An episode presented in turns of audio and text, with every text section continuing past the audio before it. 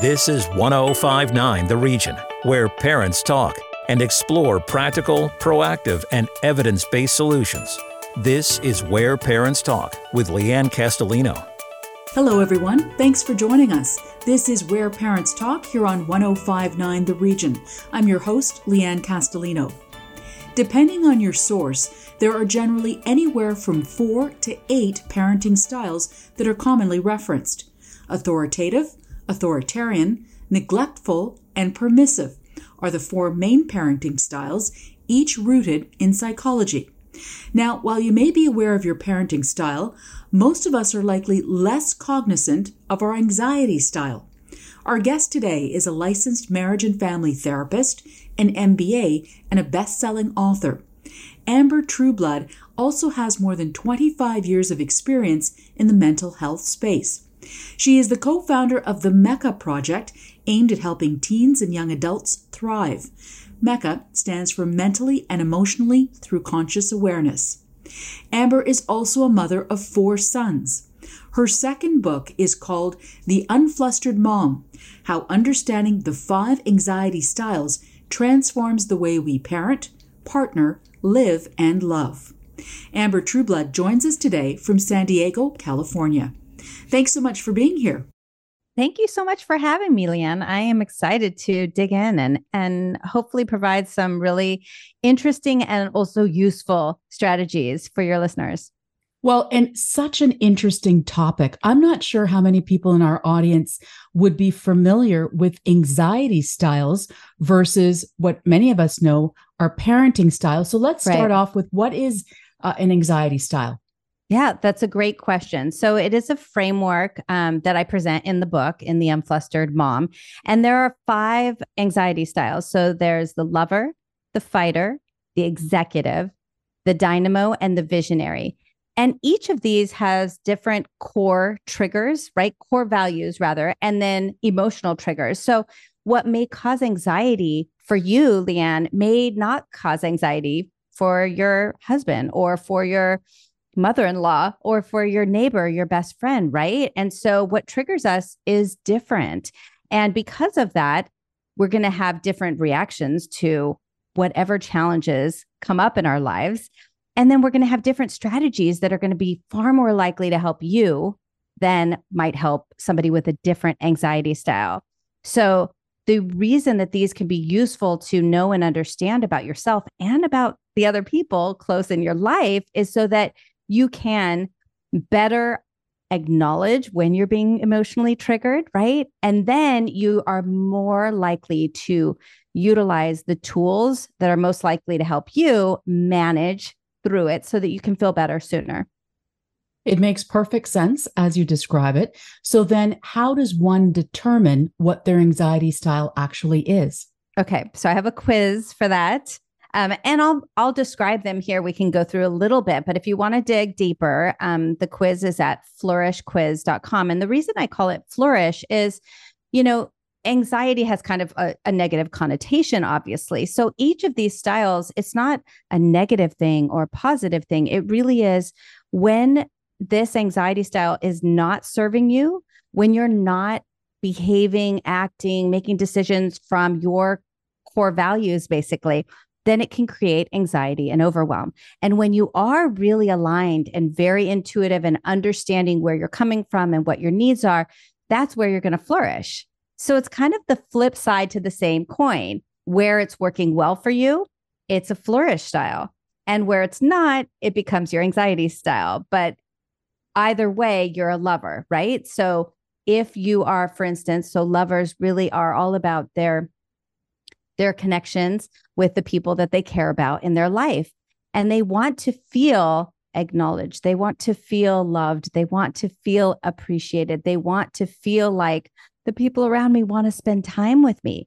So when that is happening, oh my gosh, you're just filled up as a lover. You're flying high. You are fulfilled emotionally and deeply. You become more emotionally resilient and able to deal with any other things that come in your life because that feels really solid to you.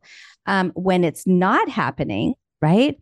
Or when all of a sudden you're you're spiraling because maybe you see a bunch of your colleagues or your girlfriends got together and didn't invite you. Oh my gosh, then you might be thinking, well, what are they mad at me? Are they talking about me? Did I do something to upset one of did my kids do something to one of their kids? You know, and your brain can start spiraling. So as a lover, the tactics and strategies that I recommend for them to reduce stress and anxiety in their life is A, to begin to move your sense of self worth from the actions and behaviors of others to how you feel about yourself. Because at the end of the day, we can't control how other what people do or what they say about us. And the truth is, most of the time it's not about us anyway, right? But we assume, right? Like, oh gosh, you know, it's it's something about us they don't like when really chances are it could be a million other things but as lovers that's often that's a tender spot for lovers right so the strategies that i have around lovers is really building that sense of self-worth from within um, so that you can still really show up and be the person you want to be in your relationships with others but your your happiness is not not dependent on that you are listening to Where Parents Talk here on 1059 The Region. Our guest is Amber Trueblood, marriage and family therapist, MBA, author, and mother of four. We are talking about anxiety styles and their impact on parenting. Now, Amber, what I find particularly interesting about this topic is the current discourse in society around being more in touch with our emotions, an increased focus on emotional intelligence, having parents share their feelings with their kids, and vice versa. We're hearing about all of those things more and more. How can we apply an anxiety style once we know what that is for an individual to a parenting style? Really, what I want for anxiety styles to do for parents is give them a really, really strong toolbox to use both preventatively. So, here are some strategies in the book. I break it down for each anxiety style, what you can do on a daily basis, on a weekly basis, even once a year, there's a deep dive activity for each anxiety style. And that is set so that you can, on a regular basis, be doing practices that raise what I call your emotional bank account, right? Because the more we're refueling ourselves in a way that's important to us, right? In a way that is really important to us and is not just this kind of surface self care, which can be lovely in the moment, but it's not necessarily enduring. Um, when we're doing that, we're far more likely to be able to make decisions more clearly, right? We're able to concentrate on anything that we're doing, right? Whether that's work or spending time with our family. We're going to be likely to have more patience, mm-hmm. right? So, all of that is going to improve your ability to parent and show up as a parent in the way you want to show up, right? So, when you are preventatively doing things every day to quote, fill your cup or fill your emotional bank account, you're going to be more patient, more kind, more flexible, more understanding, more articulate, more able to switch gears, more able to create boundaries that are you know boundaries and rules or or you know whatever it is that you're trying to instill in your family and be really super clear about it right? And not waffle right? And that's what i think children need right? They want to know that you know what you're doing because otherwise it's scary. And of course nobody there's no right and wrong answer. You know we're all doing the best we can at any given moment. Um, and then I have in the moment strategies because there's things you could have your the highest emotional bank account ever and still stuff is going to happen that's going to cause you to fluster, you know, to feel flustered. You're going to it's inevitable because you're human and you're living a human existence amongst other humans and hmm. things happen, right? So it's not that you're never going to ever be flustered. It's that when these inevitable bumps and jumps and, and dips come in front of you in your life, that you have the tools at your disposal to deal with those in the moment. And so I I love to collect tools, to create tools, and to test them myself, and uh, and then share them with people. And I walk people through what's called an emotional emergency support plan, so that they choose the three best one minute strategies, like literally one minute. These take one minute most of them are kind of brain hacks, and I can share a couple of those with you and your listeners if you like. And then some are 10 minute strategies, and then some are 30 minute strategies. And so when I have somebody make their EESP, they choose ahead of time when you're feeling good, when you have the energy, you choose it. And then you put it on your phone, you put it on your wall, you put it in your wallet. And when you are feeling, oh my gosh, I'm so anxious right now, or I'm so frustrated, or I'm so mad, or I'm just, oh my gosh, I have no patience right now. I'm just ready to lose my S okay, I'm going to look at that. How much time do I have? I have 15 minutes till I have to go pick up the kids. All right, I'll do pick one of the 10 minute strategies and you do it. So uh that's how I want anxiety styles to work for parents to really give you the confidence that you're armed with the tools that actually work for you to get back on the saddle again and feel good and not like, oh God, I have four more hours until bedtime. How am I going to do this? I've never thought that, Amber, right? ever in my entire parenting Ooh. career. What? You've got four kids of your own. What was the catalyst for you to want to write this book and then to go ahead and do it? Well, I love learning and I love books. I'm obsessed with books and they just bring me so much joy. And so I I always encourage people like I have clients and I always in, encourage them like you know how you love to consume information is sometimes exactly the right way that you want to share the information, right? Because that's the platform that you use most. So I love books. So I immediately was like, well, I want to write a book. You know, that's how I want to help people. And then I wrote my first book, which was called Stretch Marks. And I realized, oh, can't really just write a book these days. You have to have a podcast and you have to have a website and you have to have courses and you have to do all these other things. So I was like, okay, I guess I'm doing all these other things. So I did all those other things. Um, and then in March of 2020, um, when the planet was at kind of an all-time state of of confusion and disarray, and I saw um, families becoming really agitated with one another. I saw communities becoming really agitated with each other, um, countries, obviously. And, you know, I sat back and I thought, wow, like we're all reacting so differently to presumably similar, you know, uh, challenges. And instead of coming together, we seem to be coming apart. What's happening? Why is this happening? And so, you know, I I looked at it from a number of different angles, and that's where really the birth of the anxiety styles came from. As I thought, oh, we have different kind of core emotional triggers, and that's what is informing our our reaction. And how can we help to kind of reconnect with these people that we feel so disconnected from. You know there are people who are like i've known you for 20 years. Like who, who are you? I don't understand how you're reacting this way and i'm reacting that way. And people were just baffled and myself included. And so i thought you know what if there was a framework where we could use it to understand ourselves and understand the people around us. And might that elicit some self compassion, elicit some compassion for others, and be the bridge that allows us to communicate a little bit more effectively with the people around us. So that's that's really where it came from. And then, you know, it was about 3 years, 3 months in the making of, you know, writing it and rewriting it and research and talking about it and and fleshing it out so that it could be the most helpful version because a framework is all interesting but to me i'm all about well what do you do about it? Like what do i do tonight at dinner differently knowing that i'm a dynamo? Okay great. Now i know i'm a dynamo. I have a label. Now what? So i wanted it to be really really full of here's now what.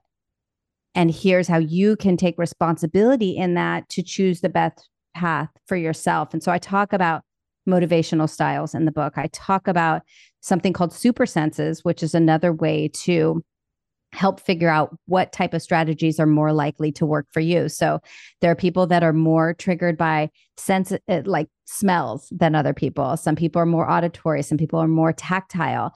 You can use that to your advantage, right? In a very simple simple way. And because like you said because I have four children, I'm I'm all about like quick, effective results with the least amount of work or concentration or time or planning as possible. And so the strategies that I share are often that, you know, it's as it's as quick and realistic as possible because you know i want parents to actually use them and see the benefits as as quickly as possible Time for a short break. When we come back here on Where Parents Talk, more of our conversation with Amber Trueblood, author of The Unflustered Mom. After the break, how can anxiety styles present themselves and much more. Stay with us. We'll be right back. Want to learn more about the show? Email info at whereparentstalk.com. Stick around. Leanne Castellino and Where Parents Talk will be right back on 1059 The Region.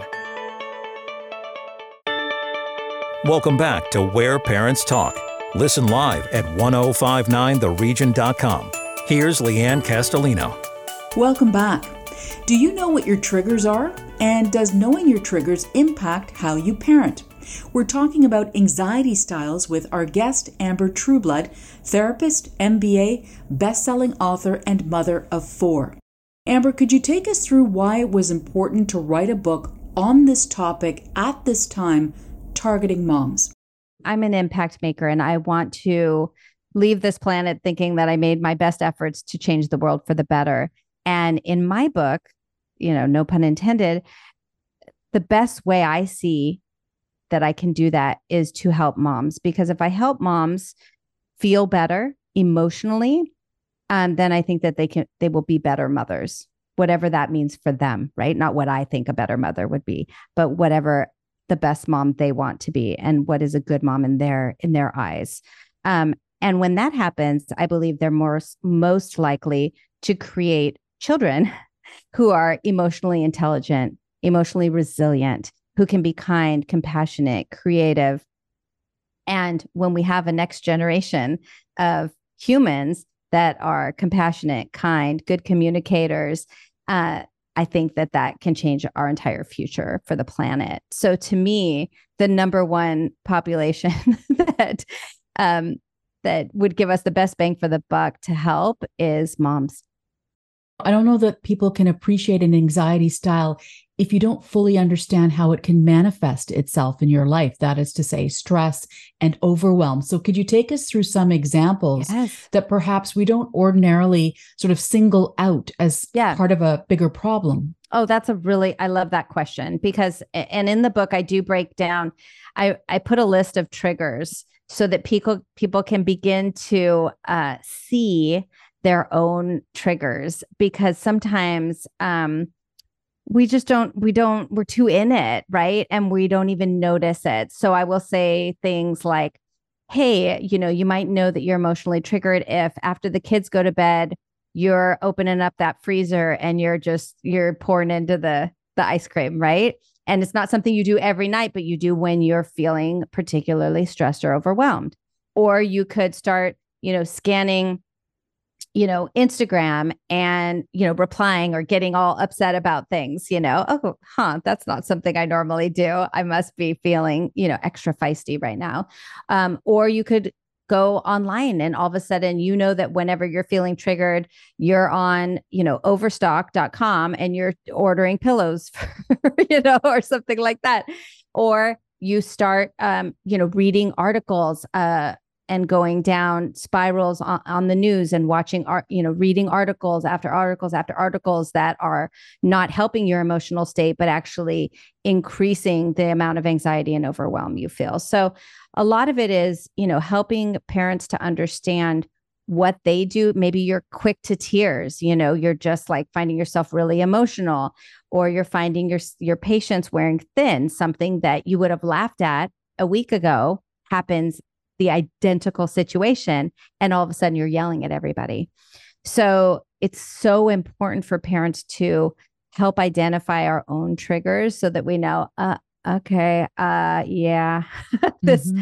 I might need to institute some of these um, support, you know, mechanisms, some emotional toolbox items, so that I can move through this. Because um, this is an indication to me that I'm feeling overwhelmed or anxious because of and like I just said, it looks different in everybody. So for some people, anxiety manifests as getting really angry, getting really irritable.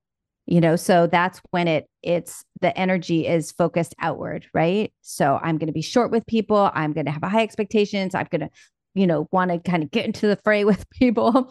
And other times it goes inward. Oh, I just canceled all my plans.